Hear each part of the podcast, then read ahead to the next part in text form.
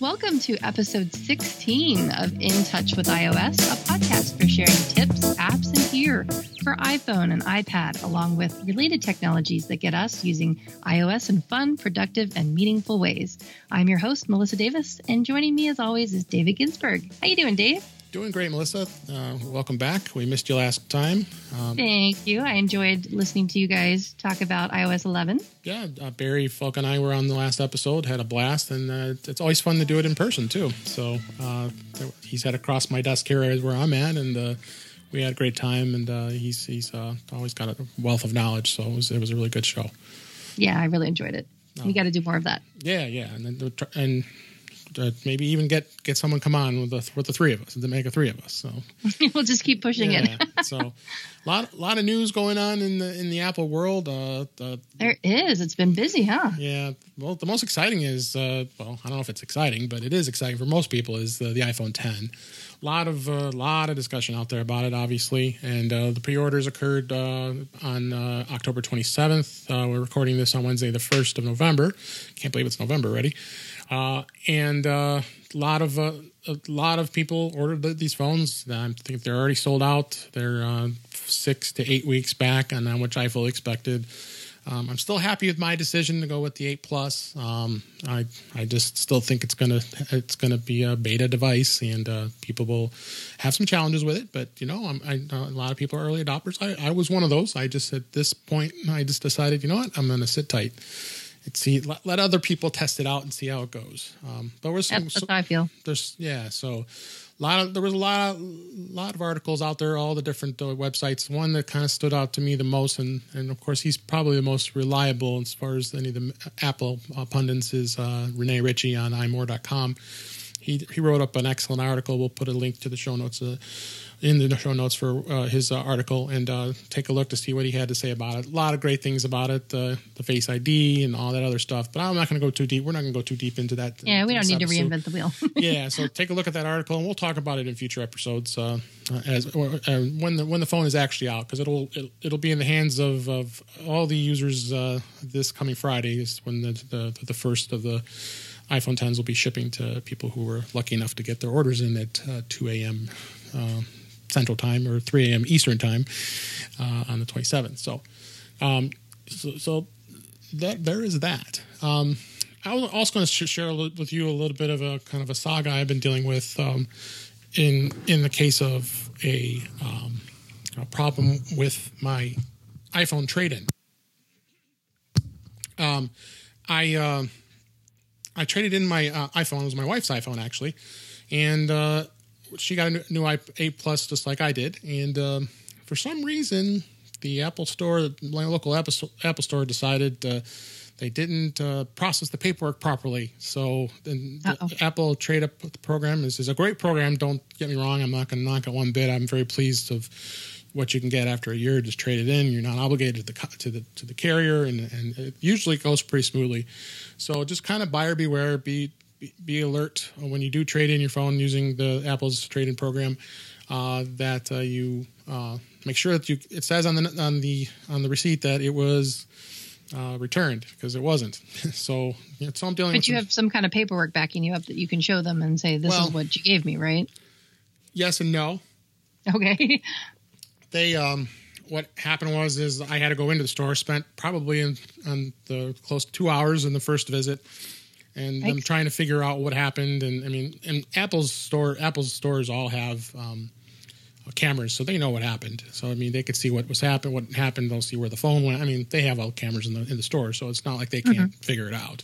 Yeah, um, there's a paper trail and a video trail. Exactly. So unfortunately, I had to talk to the manager, not another manager, another person took the paperwork down. They have to call app. They have to call the Apple corporate and got to through all this paperwork. So I'm hoping. So far, I haven't heard back again this week because uh, I had to go back a second time. Because actually, I went back to help my sister in law. She is the proud new owner of a, a 8 Plus and uh, a MacBook Pro. So nice. she she, uh, she had a ball doing that uh, last weekend. So I went there again, talked to a nice manager again. This time he's uh, he assured me that, that everything's on on queue and the bank's going to put the loan on hold. So I'm not worried about it. But just more so, I wanted to bring that up to let everybody know: beware, beware, and make sure that you when you trade in your uh, iPhone that it says it on the paperwork. So is that what I mean? What are you recommending that you would like to have done differently if you could have? Is there anything? Looking closer at the receipt, I think is probably my okay. my, my biggest advice. That's one of the takeaways in this. Um, I think yeah, just make sure that you're you're aware of what uh, what's going on with uh, with uh, uh with the plan because um, uh, when you go through it, they they are pretty thorough. Because I did it the first time with my phone and I had no problem. So I mean, things mm-hmm. happen, and you know, I'm, i give them the benefit. Well, you, you expected it to be smooth sailing yeah. the second time around, so I mean, I your expectations were kind of lifted by that time. Yeah. So, and, you know, like I said, it's uh, just just be aware, and like I said, things happen. We'll get well, it'll get fixed. And so now you both have the eight plus. Well, you do. All right. We both have a the pair. Plus. We had the seven is, plus before, so so that hasn't changed. Oh, okay. So that, that was my next question. Have you always had the same exact form factor each time? Yeah, she. You always matching. My wife likes likes the seven, the, the the larger size. Ever since she got the, she had started with six plus, six S plus, and there was no going back. She likes the larger size too. It's it, mm. and I don't blame her. I, I, love it too. I think it's got a great great size display. I, I could never use the smaller size, the eight after uh, for maybe for uh, I guess it'll be an early birthday present for myself. Then maybe by then I'll be able to let you know how I like it because oh, I'm I'm vying for it. I decided I've been saving up for it, so I've been working a lot. So you haven't heard from me. I've been just super busy working and sure. and trying to save up for it. So I'm pretty close to to that goal. Good. And I've just decided I'm just going to go with I'm going to go with the 64. You know, I looked at it and I just thought, ugh, I just can't justify I think it's like $150 difference. And I'd right. rather get either an external drive or, or, something. I don't know. I just I think I'll be okay with the 64. I, I think I'll be okay. I think if anything, there's things I can offload. There's there's stuff I can do to to save on that space. Right. Um, the only thing that I would think would put me over. I mean, of course, I'm going to keep taking pictures and keep taking video, but I tell you that iCloud Photo has really saved it. And when we upgraded yep. to iOS 11 I got even more space back. I, yep. At one point in time, I looked and I think I had 17 gigs free, and that's quite a bit. I think that's that's quite a bit, and I still have like 200 apps. So, and there's there's plenty of apps that I'm not using. There's there's stuff yeah, that exactly. I really I just need a clean house. That's no. all. So I'm I'm willing to do the work. I'm willing was, to live lean. I'm just very disciplined like that. I, um, I wasn't disciplined when I went to buy it. I was thinking, you know, I probably should get 64. It'll save me a little extra money or anything like that. And I was like, you know what? I'll go 256. It, so, it's just a feeling. It's just a feeling you have. You just know, kind of know I mean, when it's last, right. The seven plus I had was two fifty six. So I just. Uh, right. Did you feel like it was overkill, or you're just not sure yet? Yeah, it probably is. but well, we could trade now. But, but, but, but, I'm I'm fine with it. Yeah. No, I'm just really happy with with iCloud and how it's been saving me space on stuff, and yeah. I, I think it's going to be okay. You know, Dave, I'm a field technician, and I, I see this stuff out in the wild, so I get to see other people's usage case scenarios, and and I just have to kind of laugh. I mean, I'm not trying to sound conceited or anything, but sometimes I look at people's devices and I'm like, oh my god, you have the 128 or 256, and it's like you look at their usage and it's like a drop in the bucket. And then I look at mine, and, you know, there's this like sliver of space that's left over. And I think, and I've been rocking this thing for two years and it just seems like it's overkill a lot of times. So yep. I don't know. That's just my feeling on it. Um, another real quick thing in the news, and I just wanted to mention it. I wanted to, to, ask you more about it. So we got excited a couple episodes ago. We talked about Plenti, mm-hmm. and they've now dis, they've discontinued it with AT and T because I have the the AT and T auto pay plan as myself, and yeah. I thought, oh, I'm going to rack up some points and you know maybe get a case or you know something extra. So yeah. I signed up for it and I, I killed it. Sorry, sorry everybody, it's my fault. It's all, it's all my fault. yeah. I sign up for things, they die. with with every plan, every one of those uh, reward plans, they always seem to kind of disappear. They're kind of um, fickle, I guess. Yeah. I don't know. I never really got into the Plenti. Um, I, I I never. Uh, I'm, I'm, more of an Amazon kind of guy, so I, I, I have the credit card and we rack up uh, points that way mm-hmm. uh, for Amazon. I know Amazon's not going anywhere, so uh, that tends to work better for me. But yeah, um, I I guess a lot of people did use that Plenti. I mean, I know I think only AT and T is, is leaving, and I think the other the other uh, retailers are still staying part of it, I believe. Yeah, it was just AT and T, and I just I put it in there because it was timely because it was as of yesterday. Yep. that they ended the program. So it's just something for our listeners to think about. If you were in the Plenti program and you were on AT and T and you were racking up points, you no, you're not able to do that anymore. They're not participating anymore. So wah wah wah. and then, uh, do you want to move on to iOS 11? So iOS 11.1 Yep. just dropped recently. Did you did you grab? Well, you were already in the beta, right? So No, yeah, I'm in the beta, but I decided not to do the beta that time. Um, really, Yeah. interesting. I mean, I have it on uh, yeah on secondary devices, but I, I I I don't usually do it on the primary devices at least right away. I could have because I knew I knew when they were with beta five or beta six that was pretty much the the gold master, and it was because uh, they I mean they came out with 10, 11.2 already, which is in the public beta now. It, it came out to the developers a couple days ago, and then now they finally released it to the public beta testers. Um, but Is there anything you want to share or can share about 11.2? I have not downloaded yet, can- but again, it's public beta, so there's no there's no secrets. Um, I think the Okay. I just wonder is, if there's anything we can look forward to. yeah, I mean, I think a couple of things they're having some, uh, of course, more more emojis as always. I mean, they added more even with 11.1. Um, they're, uh, I think AirPlay 2 is going to be the big thing that they're going to they're going to add, and then that the long awaited peer to peer Apple Pay, which is another thing that uh, uh, that's that's been a problem, and um, uh, that hasn't been released yet, I should say. Uh, iCloud support for iMessages. Uh, right, that, that's the features that they're talking about that they promised later in iOS 11. Uh, Now, the iCloud support for iMessages, is that the one where if you delete them on one device, they'll be deleted everywhere? I believe so. I believe so. Because I know that was an issue for some people. So I, I have kind of liked it because there's been a couple times where I've deleted something by accident and then I was happy to get it back. So And I don't know. I'm sure also it's going to have things that to support the HomePod that's coming up. That's going to be coming out in December. How, how long we forget about that because that was announced back in June during WWDC. So, um, and you know everybody's been talking about this. You know, it's the most important thing in the world is the calculator bug. Oh, gosh. Uh, you know, I'm, I don't know if you're, you know what this I'm talking about is. when you Yes. go one plus two three. uh, what? It's six? No, that's not right. What was happening is the animation, because of course Apple had to add animation to it. The calculator app, you know, couldn't keep it just simple. uh that uh, if you weren't real careful by pushing one plus two plus, you get it, and it it wouldn't trigger the plus. So then, of course, it would come up with the wrong answer. so were you able to replicate it? Yes, I was. It's still it's still a bug in in, in eleven point one. So uh, they it says they are going to be fixing it in. It is fixed in eleven point two. Uh-huh. See, I find it so interesting because we went from we went kicking and screaming from what's the word skeuomorphic, where and I was sad. I was one of the sad pandas when that happened because I really enjoyed the metaphoric icons. I really enjoyed the stitching and the linen and all that kind of stuff. I just liked that stuff. And a couple people convinced me. They said, you know, oh, it'll be so much better when all the design goes flat because the things will everything will launch faster. It will be more optimized. And then I thought, okay, and that makes sense. And that's what kind of got me over the the hump for that. But now I'm kind of frustrated because it's all these darn little like animations, and Right. that's what what I was going to bring up. One of the things that I'm still struggling with is, I and I did I right away I grabbed that 11.1 because I was excited. Well, first of all, the, I mean the thing that got me over the edge was bringing back the 3D app switcher where you press on the side Right. because I really really missed that. So I'm I'm happy that that's back. So I had to grab it just for that. I normally I care about the emojis. I wasn't quite as excited as I was about the 3D app switcher, but that'll be exciting. Um, but one of the things I was hoping that it would fix, which I was having problems with, was when I swipe between pages. And I've got, you know, a gazillion pages because I've, I've got them all loaded. Oh, And there are times when I'm trying to do something and I go to swipe and it's like, really? Seriously? Come on, come on. like it just it just hesitates.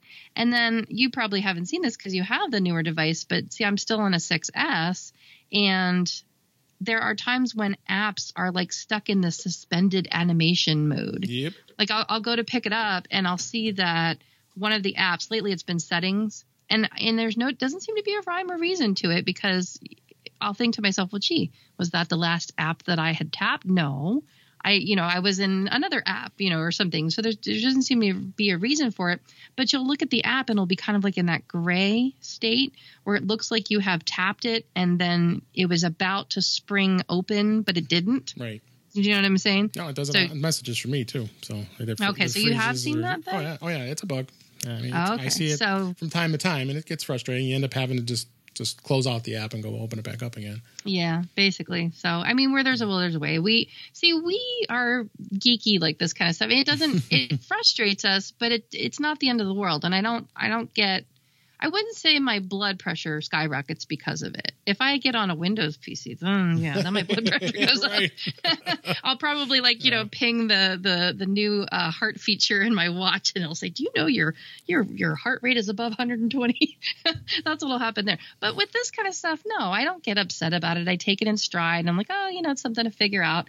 What does upset me though is I think about my clients, my clientele, my family members, and my seniors, and people who do get really frustrated by it because they don't know how to get around it. It doesn't intuitively occur to them to force quit the app and just go back into it again. They they don't seem to you know rock that. Whereas we're like, yeah, yeah, you just go to the, we know how to deal with it. So I wanted to touch base on that. That's one of the topics I wanted to discuss was, um, and you said you had some ideas about this. So this is what I've been hearing as a field technician. This is my observation. Is what I'm hearing is all the grumbling is that my clients they feel like they're they've been forced to upgrade. They feel like they don't have a choice in the matter. Now that's not exactly true. That's how they feel, and that's what the way that they perceive it, and that's their reality. And I'm not telling them that they're necessarily wrong, but it's not intuitive enough, or or Apple, Apple hasn't made it obvious enough that yes, you have choices and you can back out of this. They just kind of get into this screen where all of a sudden they feel like they're forced to upgrade and they don't have any other choice. And then they get then they're upgraded and then things are different and they're not prepared.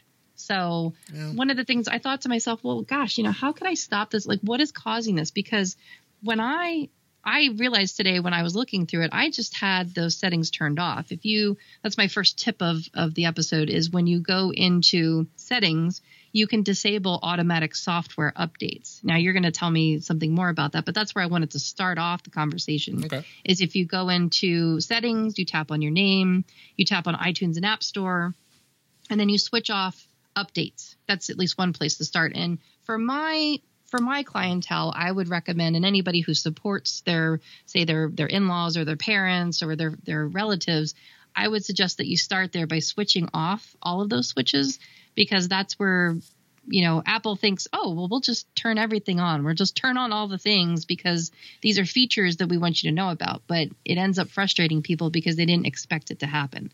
So I would recommend for for a certain set of people to just go ahead and just turn off all of those switches until you have a chance to say, hey, you might want to watch this video. This explains what's the new features are, that sort of thing. So what were your thoughts on that? I mean, I Well- I would love it if everybody would just get all the updates when they happen, but realistically, it's really not. I don't. I don't think it's it's fun for a lot of people. Well, but if you're talking about going into the iTunes or app stores, and not that I'm trying to correct you, but um, that just turns off all the automatic downloads of the apps and updates to the apps. This, okay. I think you're talking so it's not about the iOS. It is not iOS updates. No. Okay. Um, what So, happened? What happens walk me through Yeah. why does that seem to show up? Because that does not happen to me. I do not get.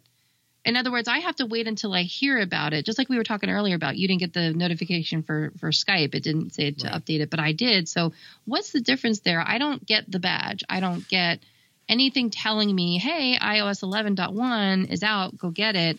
All I get, you know, is I have to go get the news. Like I have to see it drop in Facebook or on Twitter, you know, from you, from people that that I know, and then I go and I look, and then oh, there it says it's it's ready. It doesn't just get pushed to my phone. Well. So what is happening that's that's like making people feel like they've got to they've got to do the upgrade now or never? Well, the thing is, when they see the settings icon and has a little number one next to it, then they See, I don't get that. They go to the update. It what Apple does is is they it downloads the the version that the latest version onto the phone. So of course that's going to take up space. So what you can do is you can go into the settings under General and under iPhone storage, and then it'll, it'll you'll able to find the iOS update in the list of apps, and then you could tap the iOS update and then delete the update. But what'll happen is, is especially when there's a big update, like uh, or any update for that matter, it it will it'll go it'll download it again, and then it comes Mm-hmm. back. So you're not it doesn't force the update. You have to you have Right. to actually go into this into the, to the about software update and then tell it install now. But it, it so the, the if you're thinking that's the thing we probably need to educate people on is if they are not ready to update yet, don't do it. I mean, if you're ready, you want to stay on the previous version for a period of time, then just let it be.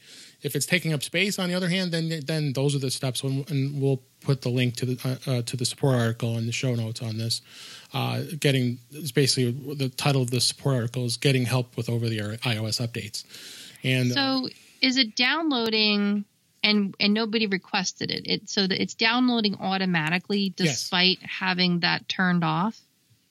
Yes, because that's because what I'm trying to figure out. That's confused. not happening yeah. for me. It will not happen because you can't you cannot turn off uh, iOS updates.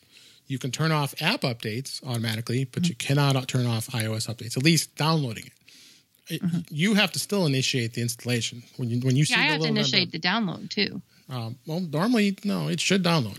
I mean, that's why I'm saying. That's that's what I'm trying to. I cannot seem to replicate the problem yeah. that people are having, where they're telling me they're using the word force, and they're telling me I was forced to upgrade when I didn't want to, and that's what I'm trying to replicate because that's why I went in there and I turned it back on again because I thought that under um, that under iTunes, I, iTunes and App Store, I thought that if I had that because I had that switch off. I had automatic mm. downloads turned off. I, I get what you're saying. That's that's right. for app updates Correct. because I I didn't want those on anyway because I like I'm one of those people that likes to read all the the meta. I like to read all the details and stuff and and know what it is that I'm getting when I'm getting an app update. But I thought, well, maybe that was preventing the software mm. update, the actual iOS update, because I never get the badge and it never shows up just automatically for me. I have to wait until I hear about it in the news. Right. And then I have to go to general and then I have to tap on software update. And then I wait and then it tells me that there's an update available and then I download it and then I install it. I have the option to wait if I want to like because it takes a while to download and I'll set it aside and then I'll get that message that I think people are getting that'll tell you, you know, oh it's ready to install now. You can either cancel this or you know, have it do it overnight or something, which see that weirds me out because of a long, long time ago. I guess it's just PTSD. Yeah. I didn't want to ever have to have it update while I was sleeping because of alarms not going off and things like that. Not that that'll, it, it could happen. It, it did happen. Once was enough. so I like, I just like to have control over the situation and I right. like to experience it for myself so that I can help out my clients but that's not what's happening for me. It's not getting downloaded automatically to my phone. It never has. It hasn't since I had a 4S. It didn't do it for the 5S. It just hasn't. So I just wonder what what is it that I'm doing or not doing that I don't end up in that in that situation. And I'd like to be able to replicate that for from the people who are are really upset over having you know felt like they were forced to upgrade. Yeah, like I said, they, they aren't going to be forced to upgrade for iOS. Again, we're talking about iOS, not not not apps.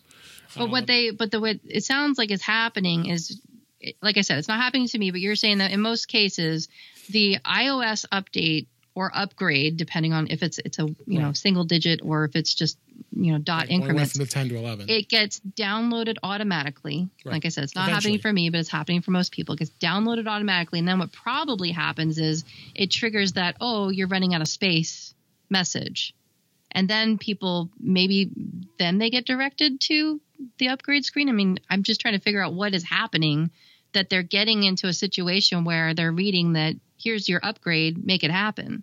Well, again, I think what they're doing is they're seeing that little number one that's on this on the uh, the gear shortcut for the settings, and they're and what they're doing is it, it's it's just uh, it it's they think that they have to install it. Um, at least they just think that they have to, right? Because and Apple kind of words it strongly, people, like, "Oh, it's security updates, and you've got to do it, and you've got to do it now," and yeah yeah, when people when people uh, see see that, um, they they want they think, oh yeah, I got to do it right now because um, they, mm-hmm. they see the number and, and uh, they do that. But the support, I put the support article in our in our show notes, and I, I think that'll okay. kind of give you some of the answers uh, as far as uh, getting help with over the air iOS updates. Um, they talk about things like not enough uh, available storage space on your device, where, where it may not download, unable to reach the server at the time. It's very possible the update couldn't complete uh, things like that. And also, it talks about uh, how you can go in, like as I talked about earlier, that you can go in and actually delete um, the, the, download if you don't want to update right away. Right. Okay. Um, so I think that article should answer a lot of your questions related to iOS. Um, mm-hmm. But I, I, don't can't answer why it's not. It, I mean, if you don't update it right away, you know, you and um, I think I'm not probably more me than anybody else. So as soon as I see it's announced, because you know, the, uh, yesterday or the day before, I mean, it was like an onslaught of emails that came from Apple saying we, we've updated uh, High Sierra, we've updated iOS, we've updated tvOS, we've you know, so it went nut, they went nuts yesterday, the other day. Um, so when I see that, you know, me, I'm always the one to go, going to update right away, uh, and uh, uh, but. Uh, that's that's really where it's at when it comes to that. for incremental updates so not major upgrades i for the incremental ones i do do those right away and like i was really waiting for this 11.1 to drop because Right. i thought it was going to fix some of the other problems that i was having and you know it made me happy it gave me back the the 3d touch on the the app switcher which was good but um it's the major upgrades that I usually advise people, yeah, just hang back a little bit. It's kind of like the iPhone 10, you know, it's like, oh, let everybody else kind of work out all the kinks, you know, let all like like the Daves and the the bleeding edgers, you know, let them do the upgrades and and see if they can work out the kinks. But and for me, I mean, I I don't have like a test machine, so I I have to wait a little bit too. I can't wait as long because I'm a consultant. I have to eat my own dog Right. food, so I do have to jump in with both feet. But I do wait a little bit. Like for High Sierra, I kind of wished I would have waited maybe a little bit longer, but I don't know. It is what it is. Yeah. Um, Well- so I did do the up, upgrade so that I could see what kind of problems there there might be. Sure. Um, so yeah, I recommend waiting for major upgrades, which is you know from Yeah. 10 to 11. But if it's just you know 11.0.1 or 11.1, those are you know, go ahead and do it. I mean, especially eleven point one definitely was a was a must update because there's a lot, there was a lot of bugs that needed to be Mm-hmm. s- squashed. So, yeah, other thing you also mentioned, and I also mentioned too, is uh, is uh, the the merits of using a tool like Jamf. I was actually at the Jamf uh, user conference. Uh, Yes, I wanted to pick La- your brain about that. last- so what do you week, think about that for um, small groups? I won't get into what the conference really was about because it's more on the education and um, I know you're interested in that because you're you're you're, you're you do help uh, schools and with Mm-hmm. iPads and such, but and the enterprise and uh, it, it just blew my mind how how big Jamf the company in itself is. I mean, they have over sixteen thousand uh, customers. Such a big, huge uh, company, and, and the tools are, are very are, are, very helpful, especially in the enterprise, keeping control That big, they must be doing something right. they're doing something right because that, that conference 1500 strong and they took up a huge hotel so um, so but i won't get into much detail on that because it, it, i don't think the audience will be that interested in that but they do have a product called jamf now and of course jamf is j-a-m-f um, and they do advertise a lot of podcasts they're not a sponsor of this show but uh, they uh, they do um, do have a product where you c- can manage your own devices now most people I tend to doubt have, you know, when you're in an enterprise, you could have 16,000 iPads. So th- then a tool like Jamf Pro comes in handy to be able to manage those devices. But most households, I would tend to think they have maybe five or six devices at the most. I mean, whatever. I mean, your household's got what five or six. so Yeah. my household only has two. So I mean, And it's not just my household; it's like you know, then the extended family and extended my dad who lives three thousand miles away. So I mean, really, the only benefit Jamf is going to give Jamf now is going to give you is is the, the fact that you can manage the device and you can make sure the updates are happening and, and keep it Or not happening. or not happening, things like that. Uh, But I I think in most applications in the consumer level, uh, I, I think the uh, Jamf now is probably leaned more towards a small business or, Okay. or a very large uh, amount of devices. I mean, when you can get a trial and they give you uh, three three devices for free, so if you wanted to play around with it, you could. Uh, But it, it's a little advanced for most people, I think. So I, I wouldn't think um, uh, I wouldn't think there would be too much uh, about it. Uh, hate not to put a shameless plug in, but I I was on. I'm going to be on uh, when this is recording. I was on Chuck Joiner's uh, show with uh, MacVoices. I, I forgot to tell you that before pre- before the show. Oh, uh, cool. That uh, uh, Chuck and I talked about the Jamf. Uh, uh, user conference. So if anybody is interested in hearing my views on that, that should be coming out probably by the time this is out. Uh, by the time we publish it. So oh, okay, Just- great. So we can know find out more about the yeah, but more, getting getting yeah, getting more my view of what was because it was my first visit to, to the conference and giving some of my insights on it. So, uh, so I saw that, that we t- were we were looking a little bit about that, and uh, uh, overall, I, I I think like I said, there's there's always different other ways we've talked about. I I um, amazing. Sorry, I got that Mm-hmm, brain cramp there. Another way of managing your device. Um, so there are a lot of other third party tools that you can do that, and I think most of the listeners, in my probably my opinion, is probably a little more overkill than what they're probably willing to want to to, to dive Okay. into.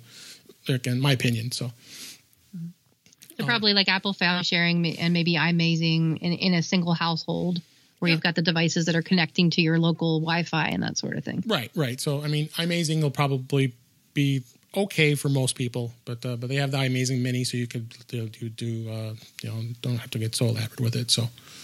Now you talked a little bit about with Barry last time. You talked a little bit about TeamViewer, and yeah. I just texted my dad the other day. I was like, "Hey, Dad, I want to try something out on you." Mm-hmm. I haven't tried it yet, and I know you said that you don't think it's going to be for the, you know, how they have like the free consumer level version of it versus the business level.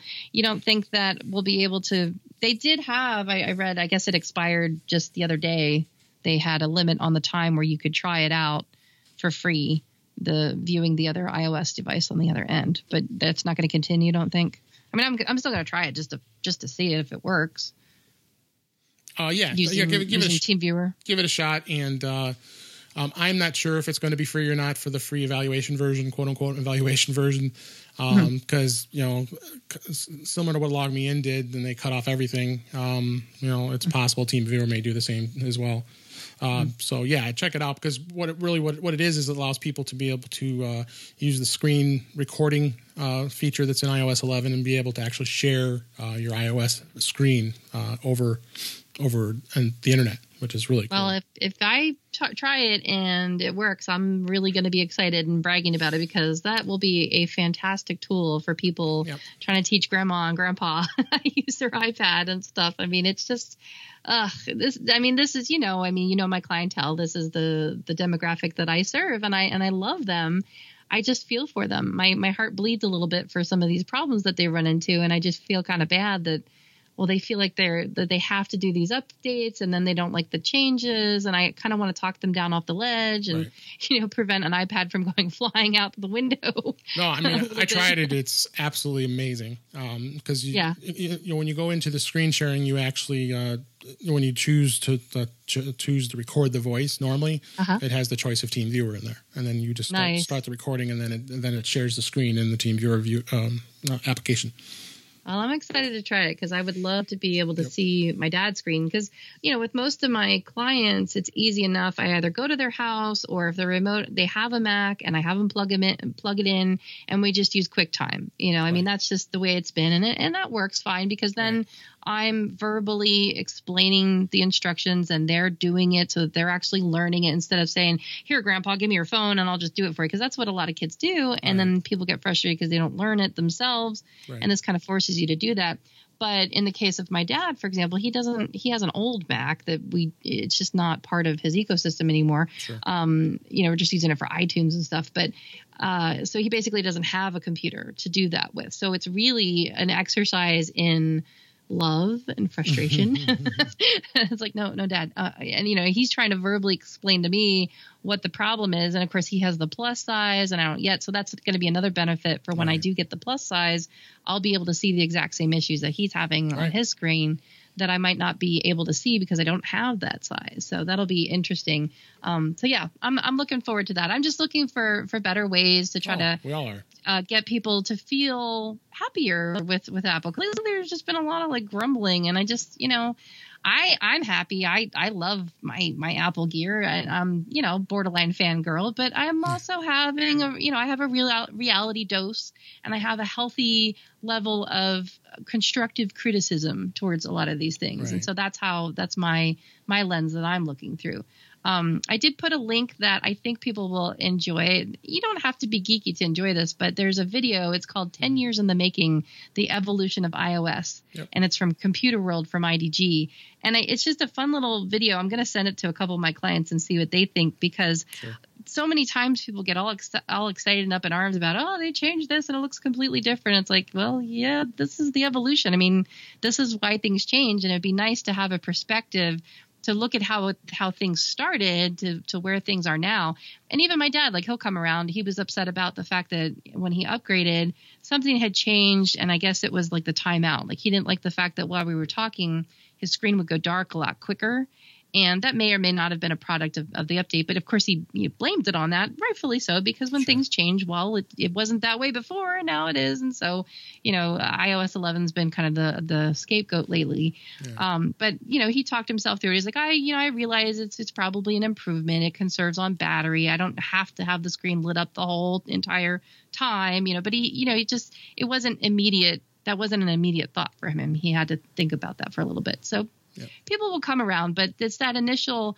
People just don't like change. They No. just don't like change. Whereas like we we Yeah. thrive on it. You You, know, it's like yes, please change that. And they're like, no, no, leave it the same. I won't, So I won't it's- it's disagree with that. There are a lot of people out there hate change. So, Yeah, they Um, really do. so a couple of things I, we wanted to talk about. Um, one thing I we, we talked about this before the show. We wanted to touch upon this new thing that Apple just announced. Uh, it was kind of found, I should say, is uh, how to change your Apple ID from a third-party email to an Apple domain. I want to. I don't want to get too deep into this because we could probably spend an hour talking about this all by itself. So, um, we have we have a We'll link. digest it later. yeah, we have a link to it in the show notes. Uh, Nine to Five Mac had, uh, wrote up an article about it, uh, relating now that you can do this because you were not able to do this pr- prior to this uh, announcement. That, like, let's say you have a email that's uh, whatever at yahoo.com as your as your primary Apple ID, and that's the email address you use, and you prefer not to use that anymore, and you would rather switch it over to a uh, an iCloud ID, or or if you had if you were legacy, you had me or Mac.com. Um, you now can do that. And there's an updated support article uh, out on Apple's website as well to, to tell you how to make the sh- uh, make the shift. So there's a lot of things that you have to go through. Um, one of them is, is especially if you're using a device that's got all, all your accounts uh, synced with uh, like your iPhone, iPad, that you probably want to uh, sign out of those first before you change it. Uh, and then you can go into appleid.apple.com and you can go in and uh, make the change um, and change the Apple ID. Now, if you have an existing iCloud account, um, you can um, you can um, go through and uh, uh, add that as part of the family sharing.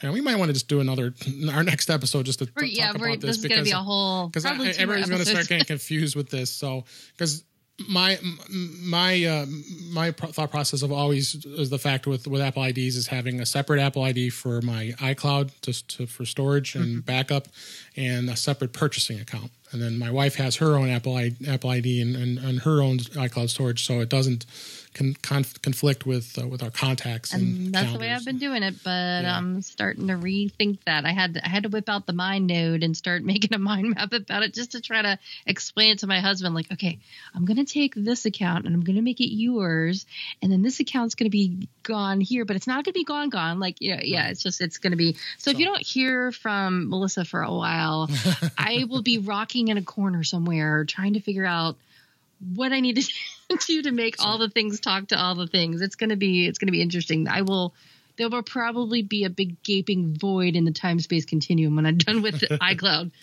so uh, uh, t- take a look at that that link we'll have in the show notes about that uh, and it'll, it'll give you more details on it. and we can and in future episodes we can dive a little deeper as as you try and I may attempt to try I can't I can't promise you I mean uh, maybe I would try it with a, like a dummy uh, iCloud account I have set up and I'd rather Yeah. test it rather than do it on my live account and uh, see how it goes so uh, we can look yeah, into the family I can see how this is going to come in handy for our our listeners, though, is, Right. especially because, I mean, think about things like Yahoo. I mean, or AOL, or I mean, AOL's still around, but Yahoo's still around, but it's going. It might be going away, you know, and Right. people might not want. People might be like Yahoo.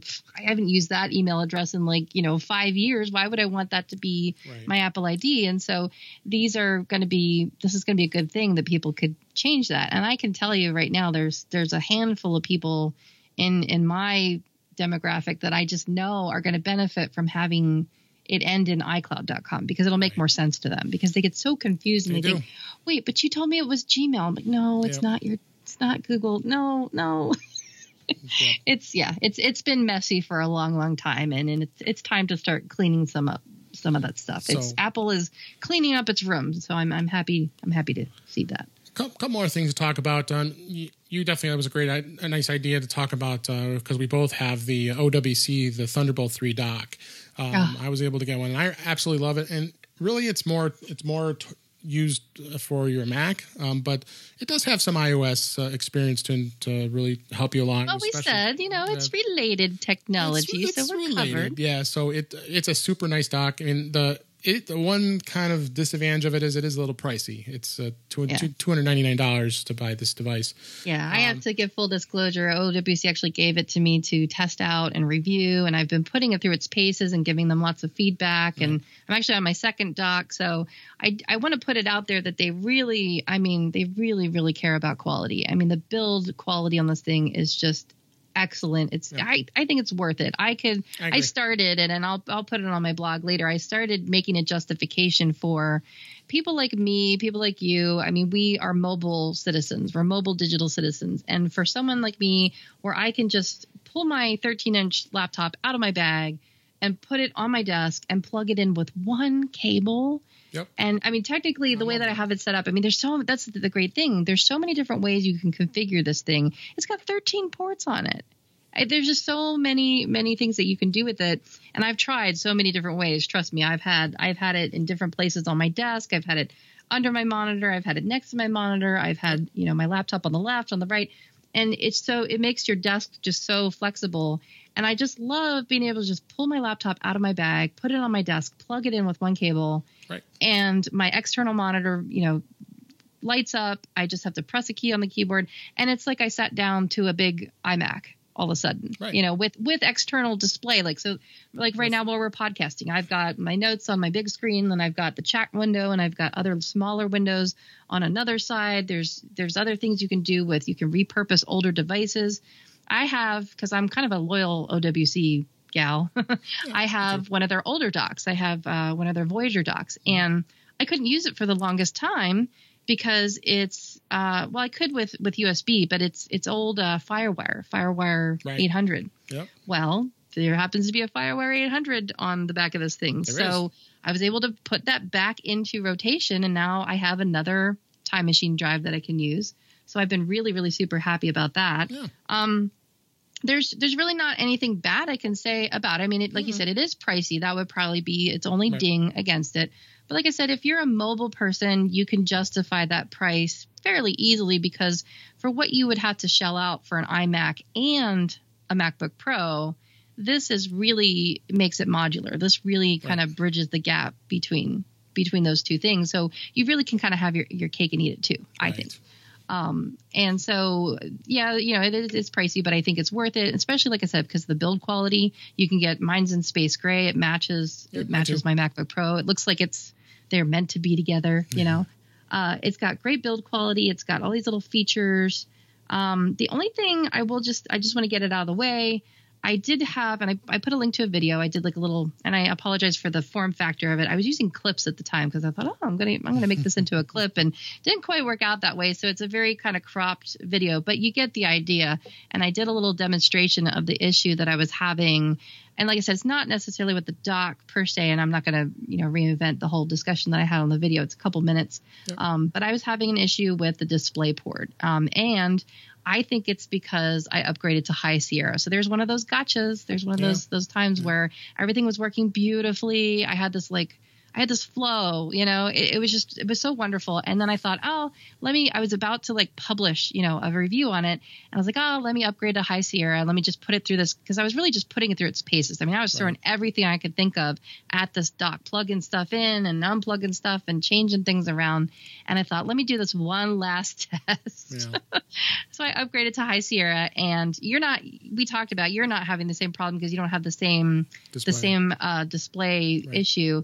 But I'm using a mini display uh, to VGA, and that broke. So Yeah. it works, but it, it's all stretched out. And you'll go watch the video, and you'll see exactly what I mean. I demonstrate it. That was the only issue that I was having. But again, I think it's a High Sierra issue. And then I also put a link to the show notes for Apple support communities. is a really great wealth of information for when you're having a problem with things. And it kind of validates you that no, I'm not going crazy. Other people are having the same issue, almost identical to what I am. Uh, they talked about it with an iMac 2017. Of course, mine's an, a MacBook Pro 2016. So the hardware is a little bit different, but the problems were the same in, in the thread. So I put the link to that so you can read up on that to see what other troubleshooting steps peop other people are taking. I've tried some of those. Um, and then, of course, the link to my video and also the link to the OWC Thunderbolt 3 dock for Yep. Mac sales. And uh, so, yeah, what, why don't you tell me? I know you're chomping at the bit. Tell me what you think of it. You you've No, been I mean- using it for a while now. I agree with you 100%. I mean, I have everything plugged into it, including I'm using a wired connection in, directly into it because it's a, it's a gigabit port, and uh, it it works. You just plug in. You got every, I got everything. I mean, when, when I hook up my mic here for when we do the podcast, it's right there, plugged in, ready Yep, to go. mine too. Uh, got a headset for, uh, jack in the front that I use for my external speakers because it's a, a three and a half inch uh, plug. Uh, you know, I got everything plugged in the back. I don't have to think about it. The only thing is, I have the monitor I have is the old uh, Apple Thunderbolt 27 inch uh, display, which was a Thunderbolt 2.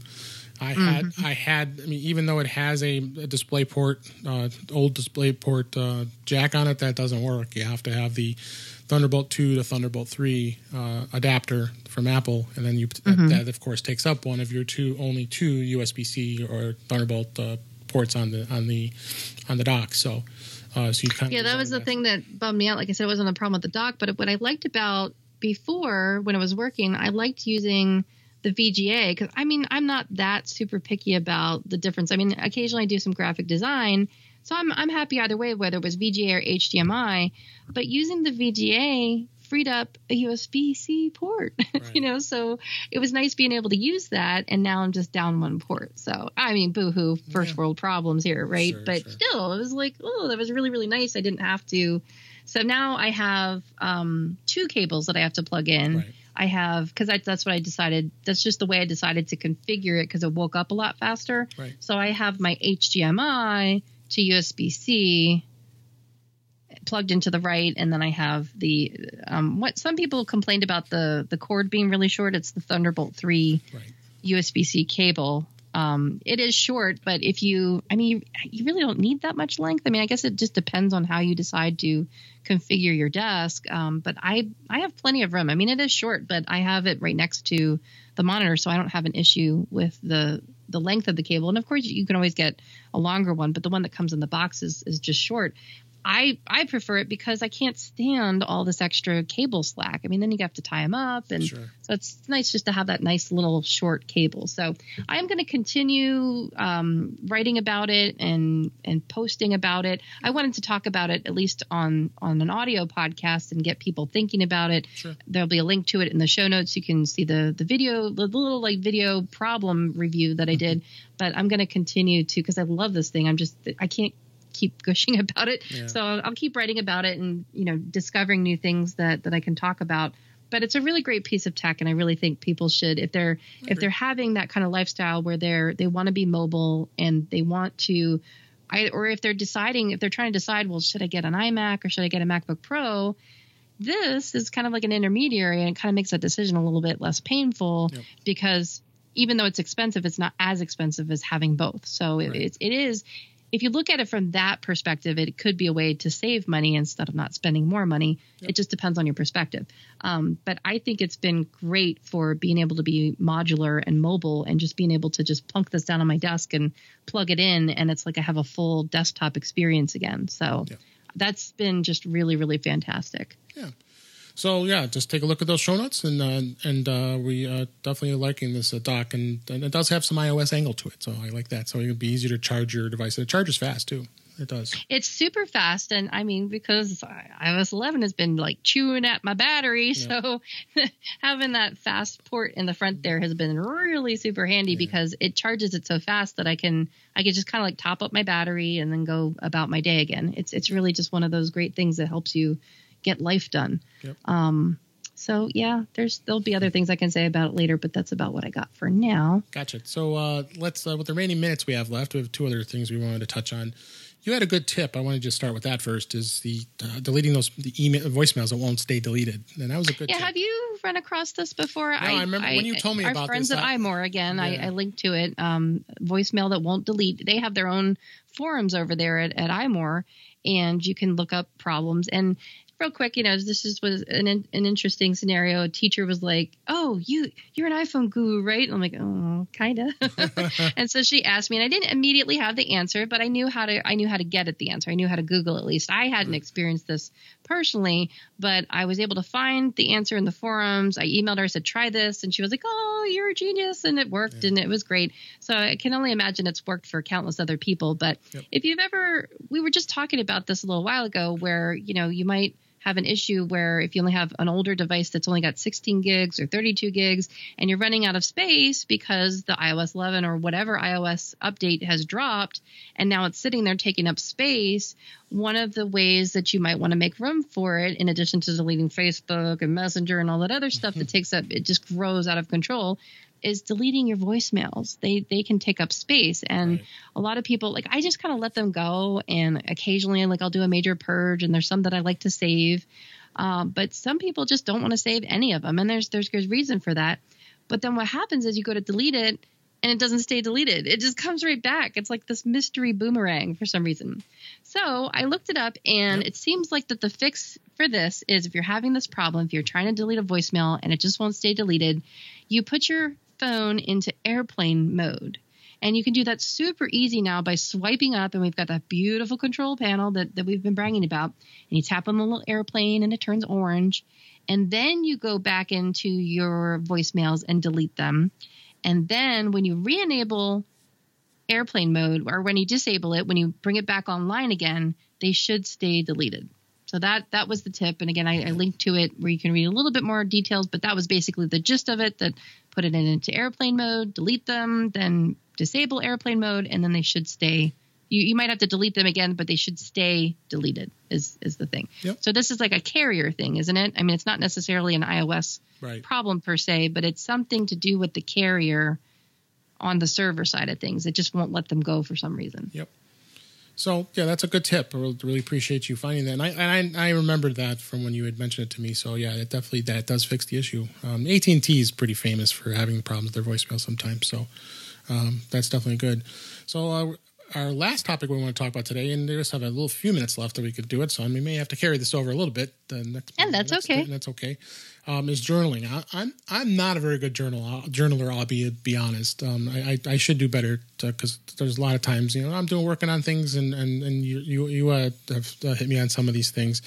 Um, Day One Journal, which is is available for iOS as well as it's available for um, the Mac OS um, and does have a great way of being able to journal uh, things. And you had some experience with it, right? Um, I have. I mean, I be honest. I, I did did win a. Uh, did win a uh, a, pre, a lifetime premium uh, from the our friends at MacStories. I, I got into one of their contests and actually won a lifetime subscription, which was kind of cool. Uh, but uh, I haven't had a lot of time to be able to start diving into it. One of the things I did notice that's really cool is it actually it, it actually notifies you on your watch on your iOS device uh, through the notifications telling you, oh, you visited six places today, and do you want to journal about it? So I think that's kind of cool being able to uh, to do that, and then you can go into it and say, "Oh yeah, I remember what I did today," and I can start journaling what I do.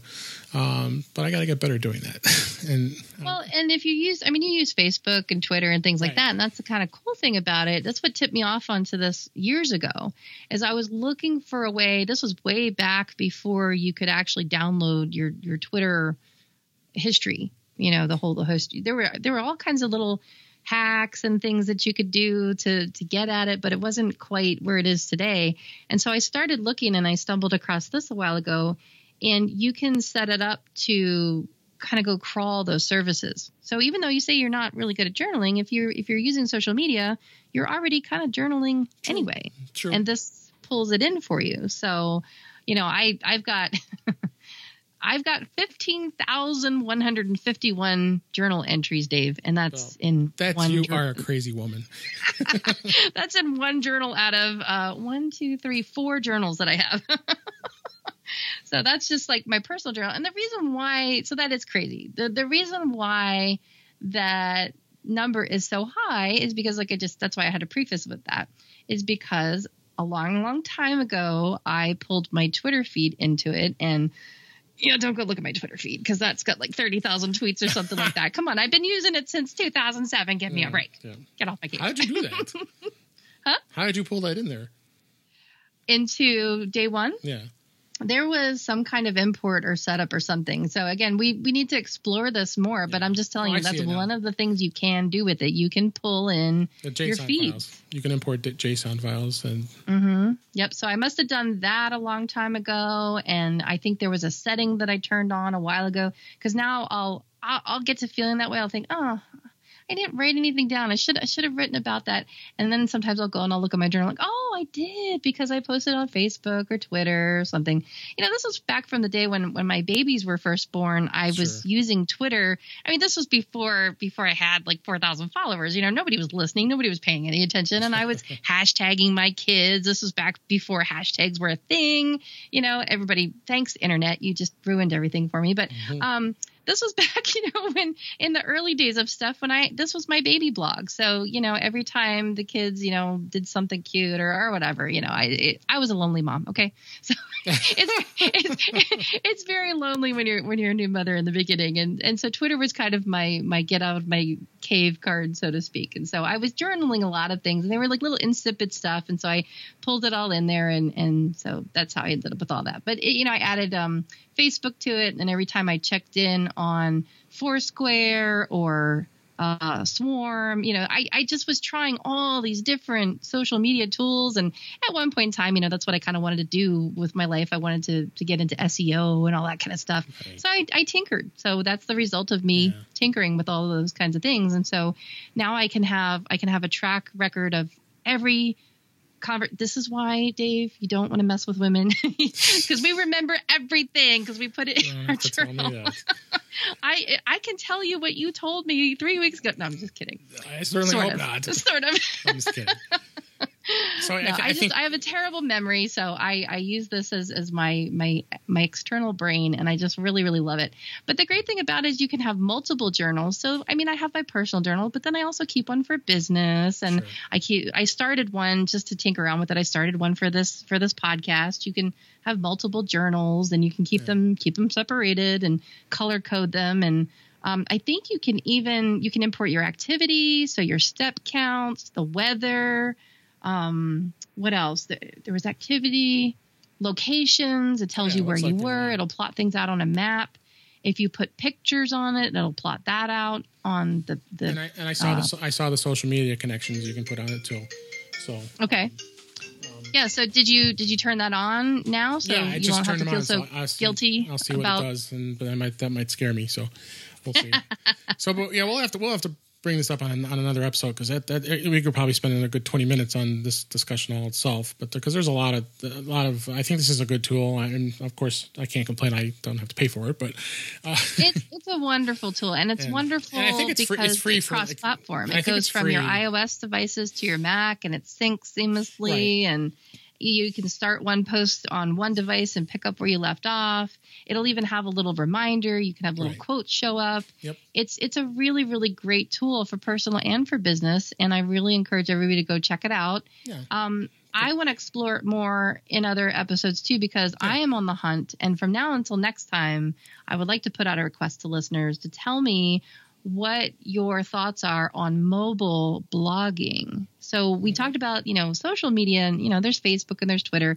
And that's kind of the problem, right? Because those things kind of sort of killed our blogs. I used to blog more regularly and then Twitter and Facebook just made it like super easy to be able to just right. post there but I want to get back into actual blogging. Like I have a client who, who kind of tasked me on this. She wants to go on a trip and she wants to have a blog, but she that was the caveat. She doesn't want to use Facebook or Instagram or Twitter, or any of those. She wants to do it on a blog, and that's totally sure. that's totally a great idea. And I want to do that, and I keep trying these things. Day one a while ago had a, a place where you could actually publish to kind of like they they sort of had it rolled in. It was kind of baked in, like it gave you an online publishing. Uh, platform, and it was great because you could just pick selective posts, which is what I what I really liked about it. Mm, okay. um, and then they did away with it for some reason. They said they bring it back, so it's something we have yeah. to kind of keep an eye on. But I am on the hunt, just as I am still on the hunt for uh, the perfect iPhone case for my new 8 Plus when I get it. Mm. Uh, I am on the hunt for a mobile blogging tool. And we're going to explore this later. I'm looking at Blogo right now, but it's kind of buggy. I want to know if anybody else has any other suggestions out there. So that's your homework. Tell homework. me about your mobile blogging experiences. What what do you use? If it's not not Twitter, not not the book face, not Instagram, any of that kind of stuff. I want to know if there's something else that maybe I'm I'm not seeing or some other idea or some way that you can use day one to do it is, is what I'm Absolutely. interested in looking at. So we'll explore that more, and you'll have to stay tuned to hear about that. And that's a good segue to wrap this up. Yes, yes. So we thank you for listening, and we hope that you are more in touch with iOS after hearing this episode. Subscribe to our podcast in your favorite podcatcher. Show your friends how to look for us in iTunes or on Stitcher. And we look forward to bringing you more useful information in future episodes. I'm Melissa Davis, and you can find me online all over at the Mac Mommy. And I am David Ginsburg, and you find me on Twitter at DaveG65. All right, until next time, thanks for listening.